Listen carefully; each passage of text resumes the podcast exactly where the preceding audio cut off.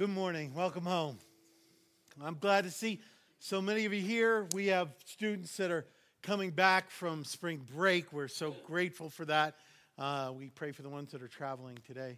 Um, all the things, all the joy uh, that Ryan was talking about and praying about, that is all real, that is all true, that is all good. Um, uh, some of us here this morning uh, have very heavy hearts um, and are having trouble um, processing all of that.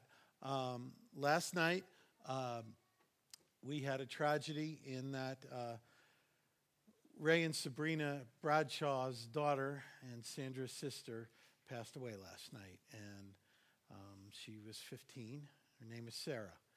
And uh, we just want to, as a body, as a family, we want to do what we're called to do, do what our hearts yearn to do, and bear this burden, uh, all of us, uh, not only in prayer, but in, in continuous thought and intercession and action and love and, and comfort.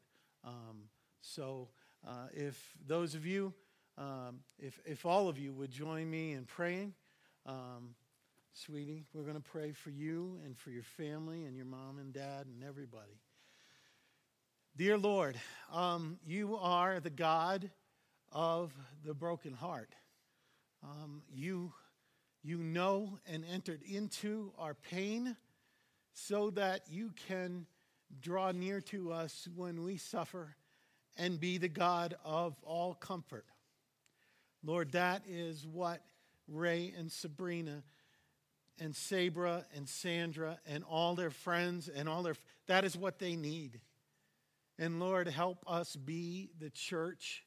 Help us come together and, and be your arms around them, be your hands that serve them, be your hearts that love them. Help us to bear their burden um, as we plead for you. Lord, you are what they need, you are what we need. We don't know why, but we know who. And we know that you are good even when every circumstance tells us you're not. You are, Lord, and we cling to you. Uh, you are our answer. In Jesus' name, amen. Amen. Amen. Sweetie, we're here for you, okay? All right. Okay, children can be dismissed for Children's Church. Um, I'd ask you to keep an eye on your email. Uh, we might do something on the website, uh, but in terms of being there for the family, uh, as details come forward, what they need, what they want, what all things like that, stay tuned because we want to respond in a way with a love that can only be explained um, by the risen Jesus. Okay, that's our call, uh, and and we're going to be that. Um, Luke 17, that's where we are this morning. Uh, I'd ask you to turn there if you have your Bibles with you. Uh, if, if you don't, there may be one under the seat in front of you. I invite you to take that with you as your own uh, if you need one. If you need one. Um, I'd ask Ryan to, to pull up Proverbs 18 21 as you're turning there. This is week four of our Speak Life series. And we started off with Speak Life, then we spoke love, we spoke uh, forgiveness, and this morning we're going to speak thanks. And, and this has been, Proverbs 18 21, has been sort of a root, a core verse that has led us through the series and will continue to this week and next week. Uh, and here it is Death and life are in the power of the tongue. This is your tongue. This is my tongue. The things that we say or don't say, and those who love it will eat its fruit. So it has a great impact on others, on ourselves, on our relationships, on our faith uh, in God in our lives. So, very important. Uh, today, we're talking about being thankful, and, and we're going to look at a, a portion of God's word that is familiar to many of you. And, and here's the challenge for you um, if you think you know what's coming, um, you'll be tempted to check out at some point. I'd ask you, I plead with you, don't do it. Not because my words are worth hearing, but because God's word is worth hearing. And I have had this conviction on my heart all week that, that He wants to transform lives through His truth right here um, because we're talking about um, really uh, a, an only partially understood uh, section of His truth. Uh, an element that, if we fully understand it, would change everything everything our attitudes, our emotions, our hearts, our relationships, our jobs, our marriages, our, our hobbies, everything. Everything can change. Starting this morning, if you and I understand the truth and the power of God's word as it relates to thanksgiving and living a life. And I'm not talking about simply being thankful. I'm talking about being overwhelmed and compulsive about being thankful to Jesus all the time. Even now, even, even when, it, when it makes no sense, that's what we're talking about. And if we can if we can see what's there, if we can allow Christ to speak to our hearts, everything can change. And we want that. We need that. Um, as you turn there, Luke 17, uh, I want to tell you uh, there's a, there was a boy at the uh, farmer's market over here, and he was with his mom, and he was looking at the oranges. And the man who was working there saw him looking at the oranges and handed him one. Just here, here you go, young man. And, and his mom says, uh, What do you say to the nice man? And he held it up and he said, Peel it. Okay, so that's where we're starting, okay? And and some of that is alive in each each one of us. So I, I just want to say a quick prayer and plead with God God, this is you. This is your truth. This is your message. This is your time. Lord, speak. Um, may your word be heard. Uh, Lord, send your spirit. Um, Lord, that you would forgive me and, and my many sins. And you would use this time for your glory and, and for your people's sake. Um, Lord, uh, we pray against the enemy. We pray against anything that would distract us and rob us from what you, the seed uh, that you want to plant in our hearts uh, this morning that can transform us uh, more into uh, the people you created us to be, more into your image. And we ask that uh, in Jesus' precious name. Amen. Okay, you ready? Luke 17, we're going to pick it up at verse 11. Luke 17. Okay, I hear a lot of pages turning, so that's good news. Um, Jesus is going on a road trip, and here we go. On the way to Jerusalem, he was, he, Jesus, was passing along between Samaria and Galilee. Okay, Jesus is making uh, a run to the border, if you will. The border between Galilee, where a lot of Jews lived, and Samaria, where interestingly enough, uh, the Samaritans live. You getting the connection? And the, the important thing here is to know that the Jews who lived in Galilee looked down on the Samaritans. Uh, they were regarded by the Jews as outcasts, as half breeds, as rejects, as, as fringe people, not just spiritually, but culturally, intellectually, socially, morally, in every way inferior. Kind of like um, how really religious people view everybody, everybody else. Um, just so we're clear, because we're going to use the word religious a lot. We're not talking about faithful followers of Jesus Christ when we use the term religious. What we're talking about is people who are puffed up, who are so convinced of their own righteousness that they neither truly love Jesus nor his cross nor other people. They just found a new way to, uh, to be prideful. And they've used the church and religion to do it. That's the religious people. And Jesus, here's what Jesus loves. If you spend time in the Gospels, he loves telling stories to the religious Jews that make the Samaritans, the very people they look down on and hate, as the hero. Right? The Good Samaritan. Perfect example. He's telling this to religious Jews who think the Samaritans can never gain God's approval, right? Can never be accepted by God. He makes them the hero. Loves doing that. This is not a story per se in the way of parable. This actually happened. So, um, but a little background, there you go. here we are, verse 12. He's going down to the border town, and as he entered a village, he was met by 10 lepers. That's lepers, not leopards. It would be a completely different story if it was leopards. It's not. Lepers who stood at a distance. Okay, what's going on here? Okay, he's entering the village. He's not through the city gates yet. Why? Because he has he's met this group of 10 men who have a skin disease, an awful condition. Now, at that time, leprosy, uh, what they called lepers, this tells you they're not, they lose their identity, they become the disease that they have. Do you understand? It's like somebody who has cancer being called a cancerous. You know, they've lost their identity because they're lepers. Why are they outside the village? Because they've been banished. They've been outcast. They, they have been uh, separated and, and put out aside. They have lost their family, their jobs. So communicable is this disease. We're talking about lots of different skin diseases that were kind of grouped under the term leprosy. This is not problem acne. They don't need Proactiv, they need a miracle. And because they've, they've kind of been quarantined and rejected, put outside the city gates, which ironically is where Jesus is killed, outside the city. And, and so he identifies with these people. They can't come near anyone.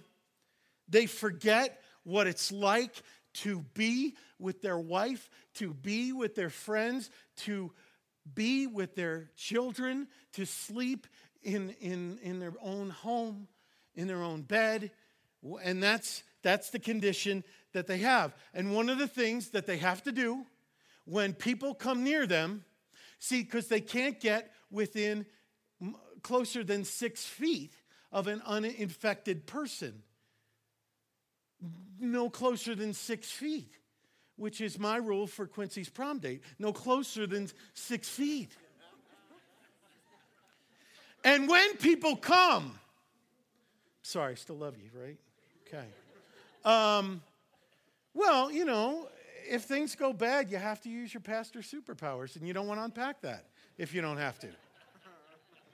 Um, where were we? No closer than six feet. And when people approach them, they have to shout, unclean, unclean, which is a real awkward way to start a conversation. I think you'll agree. And so they're completely dependent on people who will, when they're away, leave food, leave clothes, leave something for them. They're completely dependent on the kindness of others. And the law says that they must wear, they must tear their clothes, which in the Jewish culture was a sign of mourning, was a sign of sorrow, and that they would wear strips of cloth material around their faces. Which makes me wonder is Lady Gaga a leper? We don't, or just trash? I don't know. You decide. Um, so that's their situation. Why 10?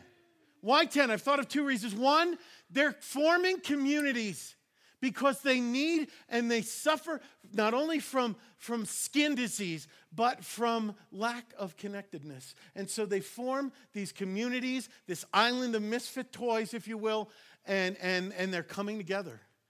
And they're, they're living together um, in their brokenness. Uh, and uh, maybe 10, maybe they're, they've got a little pickup basketball league going. You don't know. Here in March Madness. Uh, okay. A note to uh, what are they doing? Okay, here we go. Verse 13. We're going to get through this.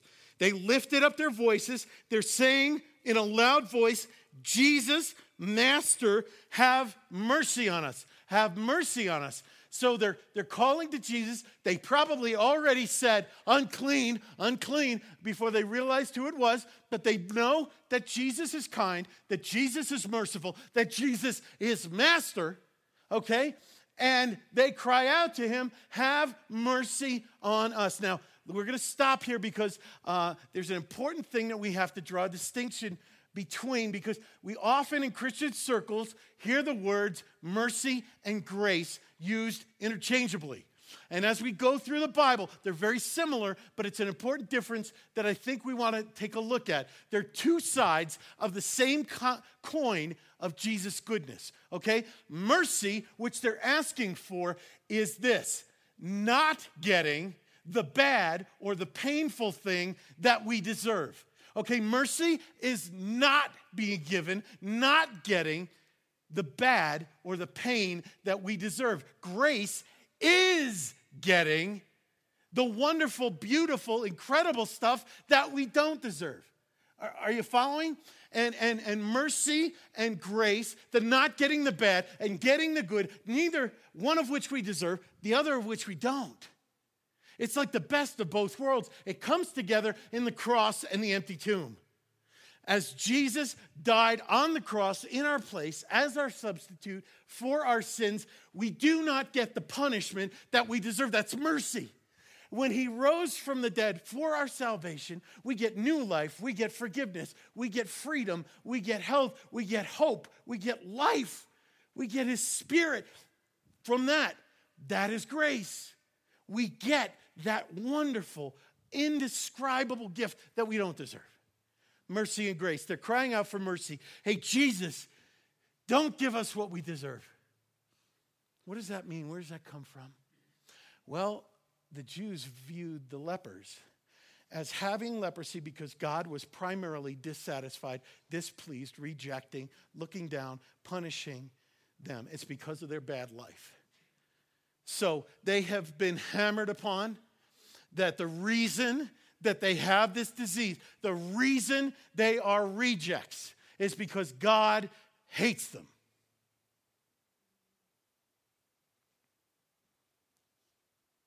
He's having mercy. My brothers and sisters, don't rush to a suffering person. Be very, very slow to go to a suffering person and explain to them why this has befallen them. Because God, God alone can do that. Don't rush to their side unless, in, in very rare circumstances, I've just seen so many hearts break and damage done by the church. Well, if you weren't so sinful, maybe your life would be better. Well, if you weren't so hard hearted, maybe you'd know Jesus. There's a time and there's a place. Know it. Lead with love, lead with brokenness. Go help somebody cry. Go help somebody cry. Do that. They'll see Jesus. All right? Here we go it starts to get exciting here in verse 14. He saw them, he said to them, Go and show yourself to the priests.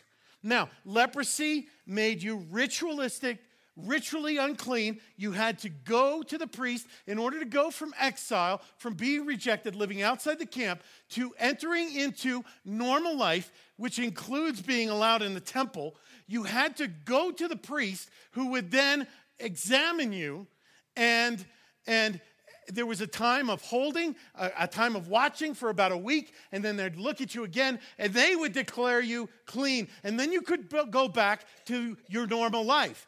You know, then you would go back. But look what they did. It said they they went. They went. Verse 14 is, and as they went. Now, look at what's happening here. He's got 10 lepers. They say, Jesus, have mercy on us. What does he say? He says, Go to the priests. Can you see them going?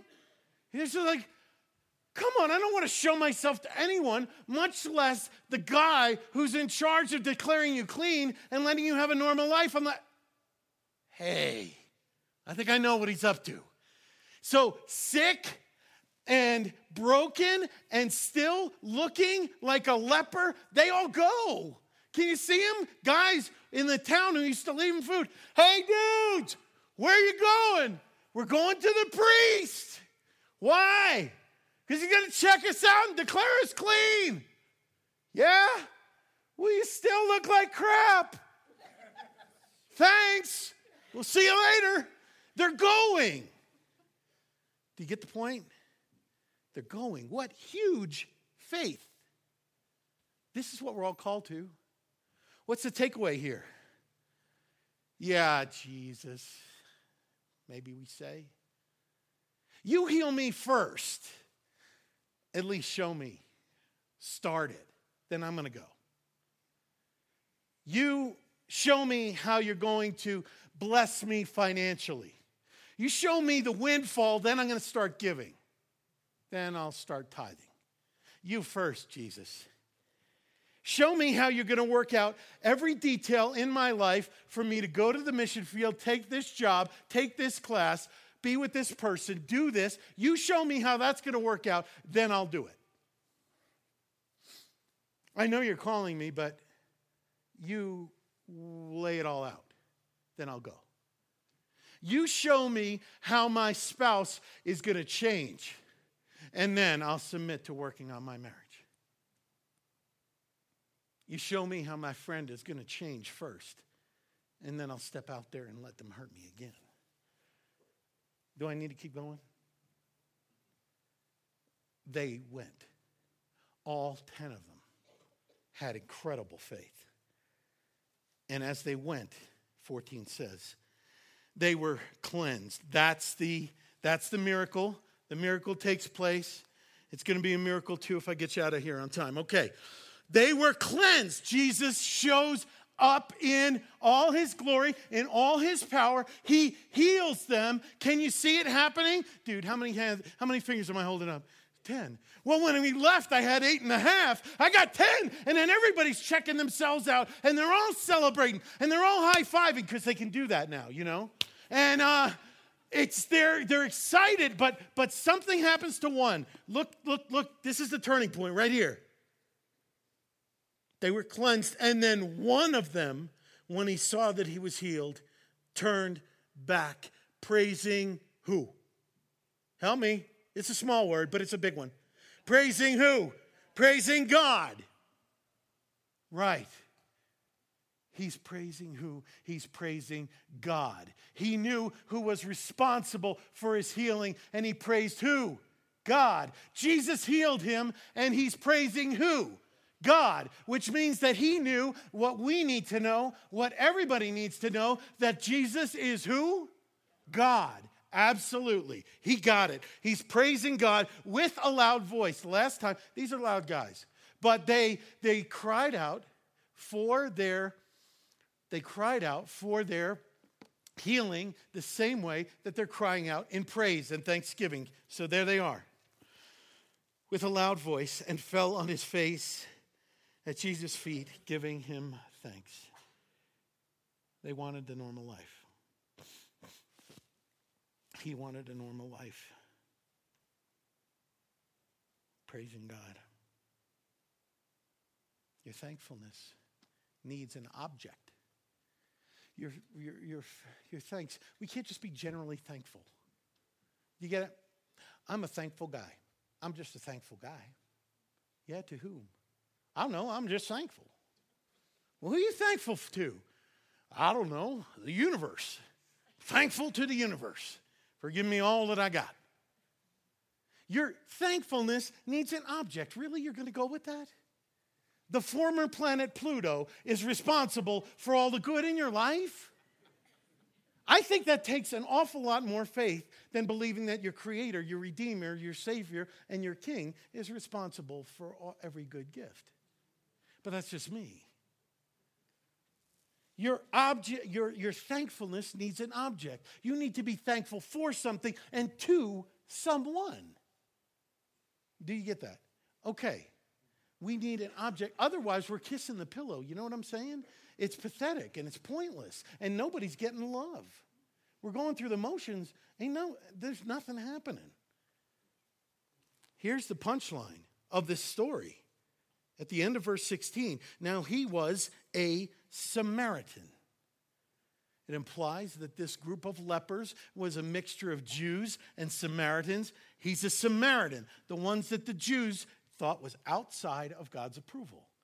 was not moral enough, was not religious enough, did not have the right pedigree, did not, wasn't churchy enough, wasn't this enough, wasn't that. And you see it here in our church. Who are the people who get it? By and large, the people who get Jesus, really get him. Who are they? The outcasts, the rejects, the addicts, the divorced, the unpopular, the partiers, those who have slept around, those who've been convicts, those who've blown it, those who know they have a past that they're not proud of. These are people who know that their only hope is Jesus Christ. And by and large, those are the people who really get it. Not that they continue in these things, but those things, that's in their brokenness, they see the healing of Jesus. In their sin, they see the forgiveness of Jesus. In their repentance, they see the life of Jesus. And who are the people that don't get it scripturally and don't get it in our lives are the people who are so trusting in their own righteousness and we look down on everybody else morally and spiritually and this way and that way that we seldom answer the call to repentance because the message is never for us. You get broken people, the message is always for us. I'm a wreck. And Jesus is my only hope. The best position I have ever taken is not pride, but on my knees, thanking God for his mercy and his grace and pleading with him. That's where the joy comes. That's where the joy comes. That's who gets it. That's who's coming to Jesus in this story and in life. They're finding a future. I love it when people come to me like and they're trying to warn, do you know who's coming to that church? Do you know who's coming to your church? I go, yeah, isn't that great? He's done real time. I mean, years. You should see his rap sheet. It's great. And you know what? He's being changed. He's being changed platitudes can change people to say the right thing, go do this thing, do that thing. The Spirit of God changes hearts.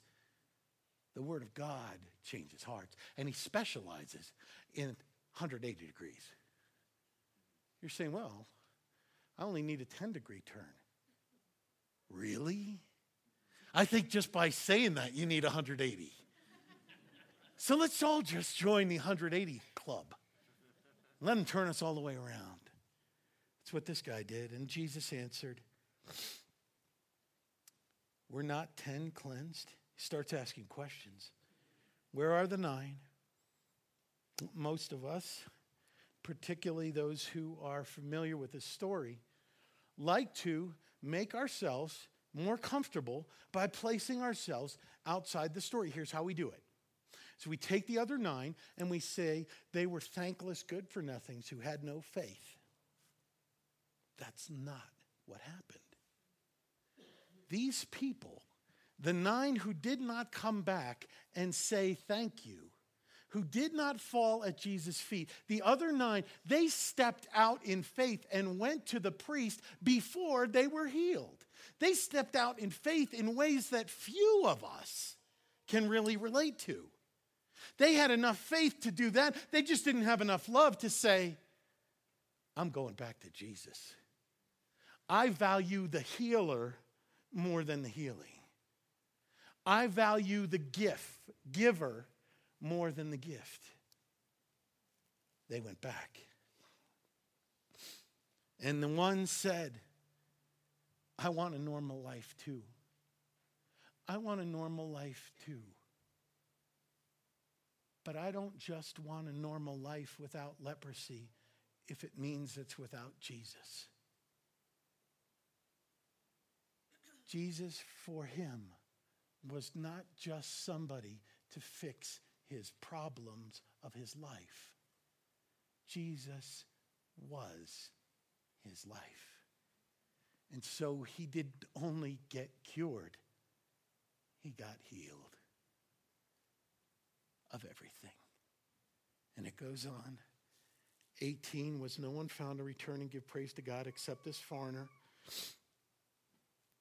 He said to him, Rise, because he was still on his face at Jesus' feet, pouring out thanks and praise and worship. Rise and go your way. Your faith has made you well. The Greek word here is sozo. It means to be saved. Your faith has saved you. One returned to Jesus, nine did not. 10%. I wonder if the percentages are the same for us. Are we thankful enough? We're going to take a look at a few scriptures, um, commands in Scripture to be thankful. If we really are true with Scripture, we're told to be OCD, obsessive compulsive about being thankful about everything. At all times, you think about it, uh, 1 Thessalonians 5.18, we're, we're to be thankful in all circumstances. You say, okay, at all, in all circumstances I will give thanks, but I'm not going to give thanks for the stinky parts of my life. Oh, really? Then you should read Ephesians 5.20, which says, give thanks always and for everything. Now, the only people who can do that are so convinced of the sovereignty of God that even the things that look like train wrecks, they know He can turn around and use for His glory, and they're good. So we're called to do all this. We can and should thank God for every single thing all the time except for sin. You can thank God for everything except for sin and evil. And we ought to. This is just another example, and we'll pound on this every time we come to it, every time we have the opportunity, that all God's commands in the Old Testament and New are not designed to rob us of joy. They're not designed to say, here's joy, you go over here. They're not designed to steal joy from us, but to lead us into it. Do you understand? Because not only are we commanded to thank Jesus for everything, in everything, uh, because he deserves it, and he does, but here's another reason a complementary reason because it leads us into the right relationship with Him, the right faith, the right thinking, in the way it lines us up with how He wants us to live for His glory and for our joy. Having a heart that overflows with thankfulness leads us to so many of the blessings that God wants for us that we won't have any other way. And it's got to be a thanksgiving that can only be explained by the risen Christ, by the presence of the Holy Spirit. It's got to be OCD thankfulness. It can't just be some garden variety. Yeah, I'm grateful. Yeah, when things are going my way. So here they are. If you're taking notes very quickly, here are 10 things. Some of you rolled your eyes. Why'd it have to be 10? There could be 20. Be thankful. 10 things. I'm just going to give you the scripture references of what uh, being a thankful person in Christ, thanking Him obsessively and compulsively unleashes in your life. First, it allows us to follow the command to rejoice in the Lord always. Philippians 4 4. Because you will forever, if you go through life being OCD about being thankful to Jesus, you will be always reminded of how much you have and who has given it to you and you'll be grateful and you'll be joyful. See, people get it wrong. They think joyful people are thankful. No, thankful people are joyful. I don't feel thankful. Start thanking. You will.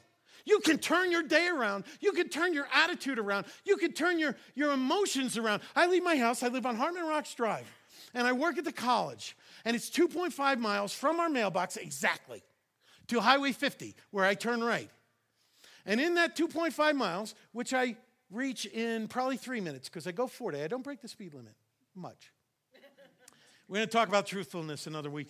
Um, I can go from hating my job to dreading what awaits for me. And if I'm thankful for everything, by the time I get to the highway, I can be ebullient.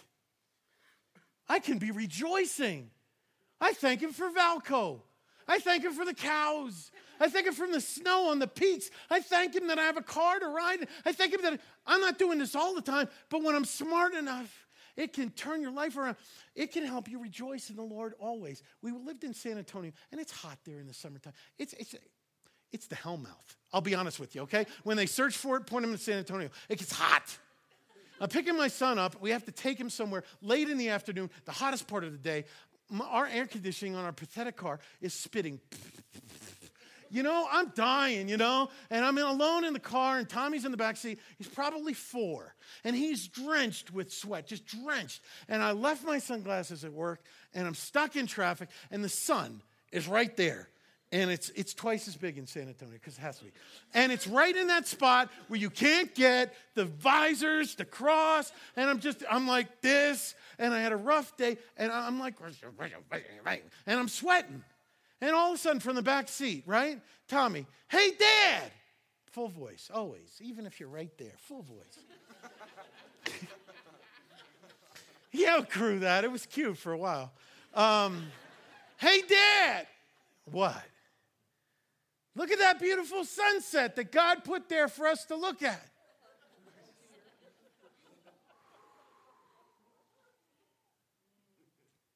Yeah. I probably saw this as a teachable moment and said, Don't stare at the sun, you'll go blind.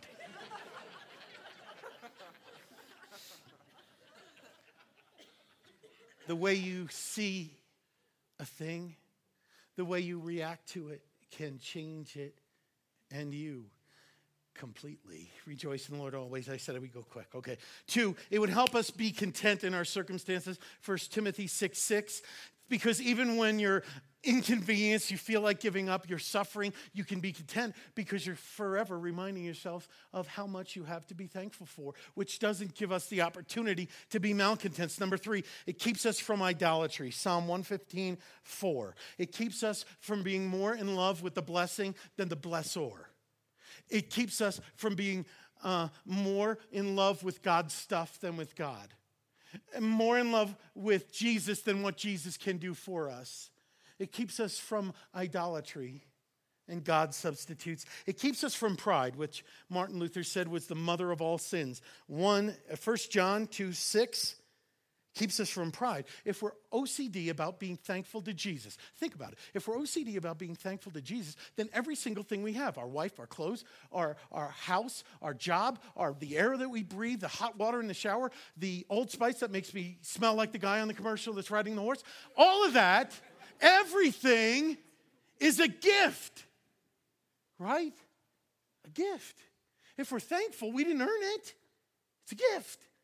And if everything's a gift, how can I be proud? I'm a recipient. It's humility. It's humility. Number five, it makes us generous. Being OCD about being thankful to Jesus makes us generous. 2 Corinthians 9:11. Here's why. It's for, for forever thanking Jesus. You come to believe you are the most fortunate, the most blessed man or woman on the face of the earth. You have riches untold in this life and in the next. Everything you have is a gift. You're, you're, you're, continually seeing things as God wants you to see them. You are the most blessed person. And you look out and you say, There are people hurting. There are people without. I have to redistribute. It makes us generous. If we see everything we have, it makes us generous. We can't be cheap. We can't be selfish. Number six, it keeps us from coveting and lusting. Ephesians 5 3. If you are forever thanking God for everything you have, you are not going to want what your neighbor has. If I am forever thanking God for my beautiful wife, I don't want your girlfriend. If I'm ever praising Him and thanking Him for putting her in my life, I don't want your wife. I don't want what's on the screen. I don't want what's in the magazine. It protects us from covetousness and lust. Ephesians 5 3. Number seven, it keeps us in constant prayer. 2 Timothy 1 3. If we're always thanking God throughout the day for everything, obsessively, compulsively, we're always talking to Him. We're always praying, and we're hearing from Him. And He doesn't just say, You're welcome. He leads us in His way because we're linked to Him. Okay, number eight. When things don't go our way, it keeps us from being a whining, complaining, griping, malcontent, grumbling pain in the Philippians. Uh, Philippians 2.14. Philippians 2:14. I saved myself. Um, it keeps us from whining because we're thankful. We can't complain that things aren't going our way because things are going God's way and God's way is our way. And if it's going His way, I have all the joy I need. Number nine, it delivers us from depression. Psalm 42 11 if you fill your mind, and I know some people have, have chemical things, and this can work for us too. Some, some of you just get blue and down in the mouth if you are continually reminding yourself and God how grateful you are to Him for everything in your life, for every hope that you have, for everything. It becomes hard to feel hopeless. You're filled with hope. Number 10, and the last one is it is the only appropriate response to the gospel. 2 Corinthians 9:15.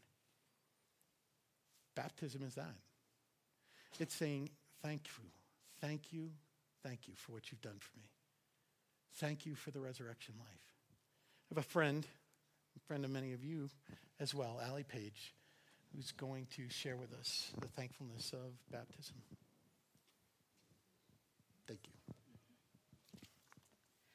Tom asked me if I would share my story of how I was baptized with you guys in five minutes, so I'll do my best to do that. Um, I was baptized as an infant, little trickle on the head, which I think is great because that's your parents' way of saying I'm dedicated to bringing you up as a Christian the best way I know how. Um, but I did several altar calls in middle school and high school, and the Bible doesn't really talk about altar calls, but I was doing my best to become a Christian the way I knew how. And um, I guess it's almost two years ago, I went on a mission trip called the World Race, and I knew uh, it was a year-long experience, and I knew during that time that I wanted to be baptized. And I had I had pictured it in my head exactly how it was going to be. I thought, I want my mentors to be there and my teammates, and it's going to be like in the Nile River or in Lake Nicaragua, somewhere really cool. And that's that's what it's going to be like. That's going to be my baptism experience. I was so focused on how I wanted it to go. Um, and then nine months in, the ninth country went to a different country every month on this mission trip. The ninth country was Romania, and we lived in a very, very poor gypsy village. And gypsies are somewhat like lepers in Romania. They're the outcasts, the half breeds, no one wants them. And that's where we were at. And we show up the first night, and our contact person there goes, Oh, I think you should get baptized here. And I was like, Oh, how do you know that? I've been baptized. And he's like, No, you're going to get baptized here. And I was like, Okay. So I thought a lot. I was like, I'll pray about it you know? and so um, I prayed about it. And I just, this is how I was imagining it. My mentors weren't going to be there. I, I didn't know what he was talking about. And it was actually supposed to be on their Easter Sunday. And Easter in Romania is a big, big, big deal. And so I, I, prayed about it and I agreed. And I'm going to set the scene for you. This is like barefoot gypsies. They play accordions and violin at church services. There's no cars. It's all horse and carriages. It's very picturesque. It's beautiful. Um, and it, it, was an amazing place but it was it was it was intense so easter morning i wake up and i go outside and i see all these men dragging these benches out of the church into this front yard and it's all like a dirt front yard and chickens and weeds and oh, i was like i'm going to get baptized here. Okay this is good. That's fine. Uh, all right. And um, my heart was kind of a little hard towards it and i knew that was wrong. So the scene continues to unfold. Um, I, I kind of look at the mentor and I go, Why are they dragging the benches out into your front yard? Where are you going to baptize me? And he's like, You'll see. And next, I see them dragging a bathtub, a dirty, old, rusty bathtub onto this guy's front porch. And the masses start to arrive. Hundreds of gypsies from all the surrounding villages start coming and sitting. And I'm like, Whoa, whoa, whoa. you didn't tell me anything about this. And they put a sheet inside the bathtub and they start dumping water from the creek and, and the thing. And he's like, You're going to be baptized by a Pentecostal pastor. I hope that's okay. I'm like, It's all the same God. We all love Jesus. That's okay. And he's like, But you have to wear an outfit. I'm okay with being baptized in front of people I know don't know, but now I have to wear like this big white robe and a white gypsy headdress I was a little anxious about that. And a part of baptism is you're in front of people. It's a public procl- proclamation, and it's scary doing that in front of people because you're like, they're going to be looking at me, and what am I going to look like? And what if water's coming out of my nose? And I don't know what. Uh, okay, so I had an epiphany. You know, I was praying about it beforehand, and God was just like, stop it. Stop it, Allison. Really? Like, you're making this about you. This is not about you in any way, and it never was supposed to be and baptism is supposed to be about him and like tom said we're supposed to give thanks but if we're always looking at ourselves and what we want and how we think it should be and how life is going to go you're going to have a really hard time being thankful And I, I really did struggle with that. I wanted it to go my way. And that's pride, friends. I was very full of pride. And so I had to lay that all down and um, ask God to um, forgive me day of my baptism and put on this white robe that made me look like Michelin woman. and um, it was the most powerful, most meaningful experience in my life of that entire trip. And that was 11 months in third world countries, and that's the one experience that means the most. It was incredibly powerful and um, it represented new birth and the dying of myself. And a girl had a dream the night before the baptism, and it was her dream was a woman giving birth, and the woman died, but the baby lived. she's like, "That's for you." And I was like, "Oh my gosh, that's so creepy. What are you talking about?" And she said that the woman represents our flesh, our old self, and by being baptized, that is dying and allowing God to bring new life and new birth and it's incredible. It's an incredible thing, and um, even though I was a Christian most of my life, it still represented me stepping forward. And God tells us to get over ourselves and to grow up in the faith. And that's exactly what baptism did for me. And it's a lot easier to give thanks every day now that that has happened and I've made that decision. And I hope you guys will make that decision too if you haven't. God bless you, my friend. Oh. It's being thankful the resurrection life. Keep a couple of thoughts and we'll close. Um, when we were kids, uh, we would get so excited for Christmas morning. And we rushed down, me and my three sisters, to the presents. And we didn't, we weren't like, we were a little trashy. We didn't like the uh, gift tags that you buy. Everybody in my family like folds up a scrap piece of wrapping paper and writes on it? Do you do that? All right, we're friends in, in tackiness. It's okay. So, what we would do is that we were so interested in the gift that we would tear the, the paper off and, and, get to the thing that we really wanted. And my mom and dad would say, Who, who gave that to you? I don't know. to the next one. Who gave you that? I don't know. You see, um, to us, the gift was far more important than the giver. And I wonder for me and for you, um, have we grown out of that? Have we grown out of that? Every blessing that Jesus gives you and me is bait uh, to try to draw us to himself, where the real blessing is. We found how to take the bait and not go to the Lord. If we're excessively compulsive, I don't think we'll do that. You and I have leprosy of the heart. And Jesus comes closer than six feet and he touches and he makes us clean. And some of us, sometimes, are so eager to get back to a normal life that we take it and we go back like the other nine. And he's calling us to say, no, I don't want just life without leprosy if it means life without you. Life without you isn't life at all. I want to be face down at your feet, overwhelmed with thanks. It's hard for some of you to receive. It's hard for guys, particularly, to get past the pride and say, I need something that I can't provide for myself. We need to get, get past that. Be thankful. Be de- thankful to Him, dependent on Him, in need of Him, in love with Him. That's the gospel. Let me plead with you, and, and then we'll be done. All of us, all of us, all of us, will you fall at the feet of Jesus now and obsessively and continually and pour out thanksgiving to Him for everything and unlock all that He wants to be in your life? Or will you tear open the paper to get to the gift and forget who gave it to you? Everything can change. And this is our time to decide. Let's pray. Lord,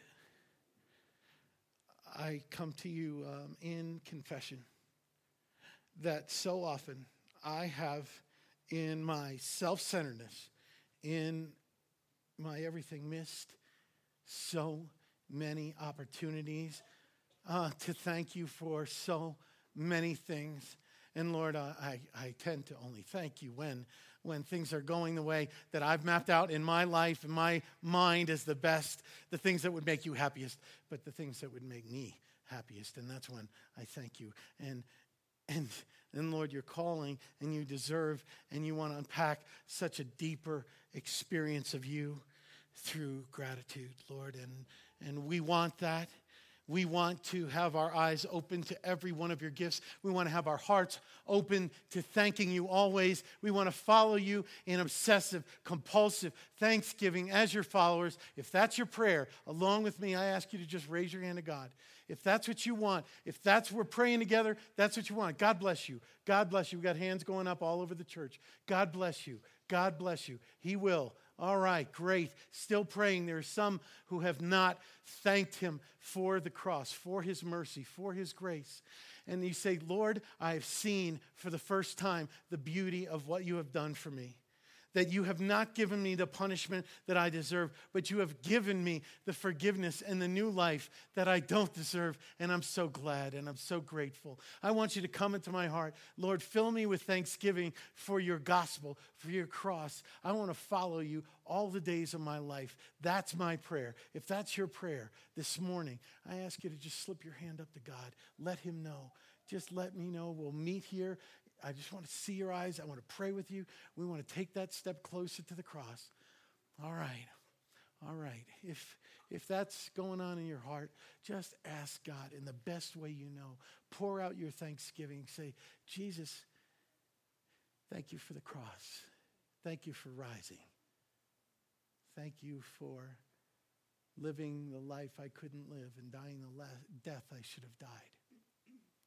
I confess my sins to you and receive your forgiveness and the new life that is only in you.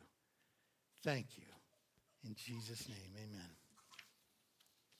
Let's respond. If you need prayer, if you want to pour out your thanksgiving to God, if you need prayer for anything, the altar's open. I'll be here. Um, Alita's here. She'll pray with you. Matt is here. Bistro's here. We pray with you. Let's respond to God right now.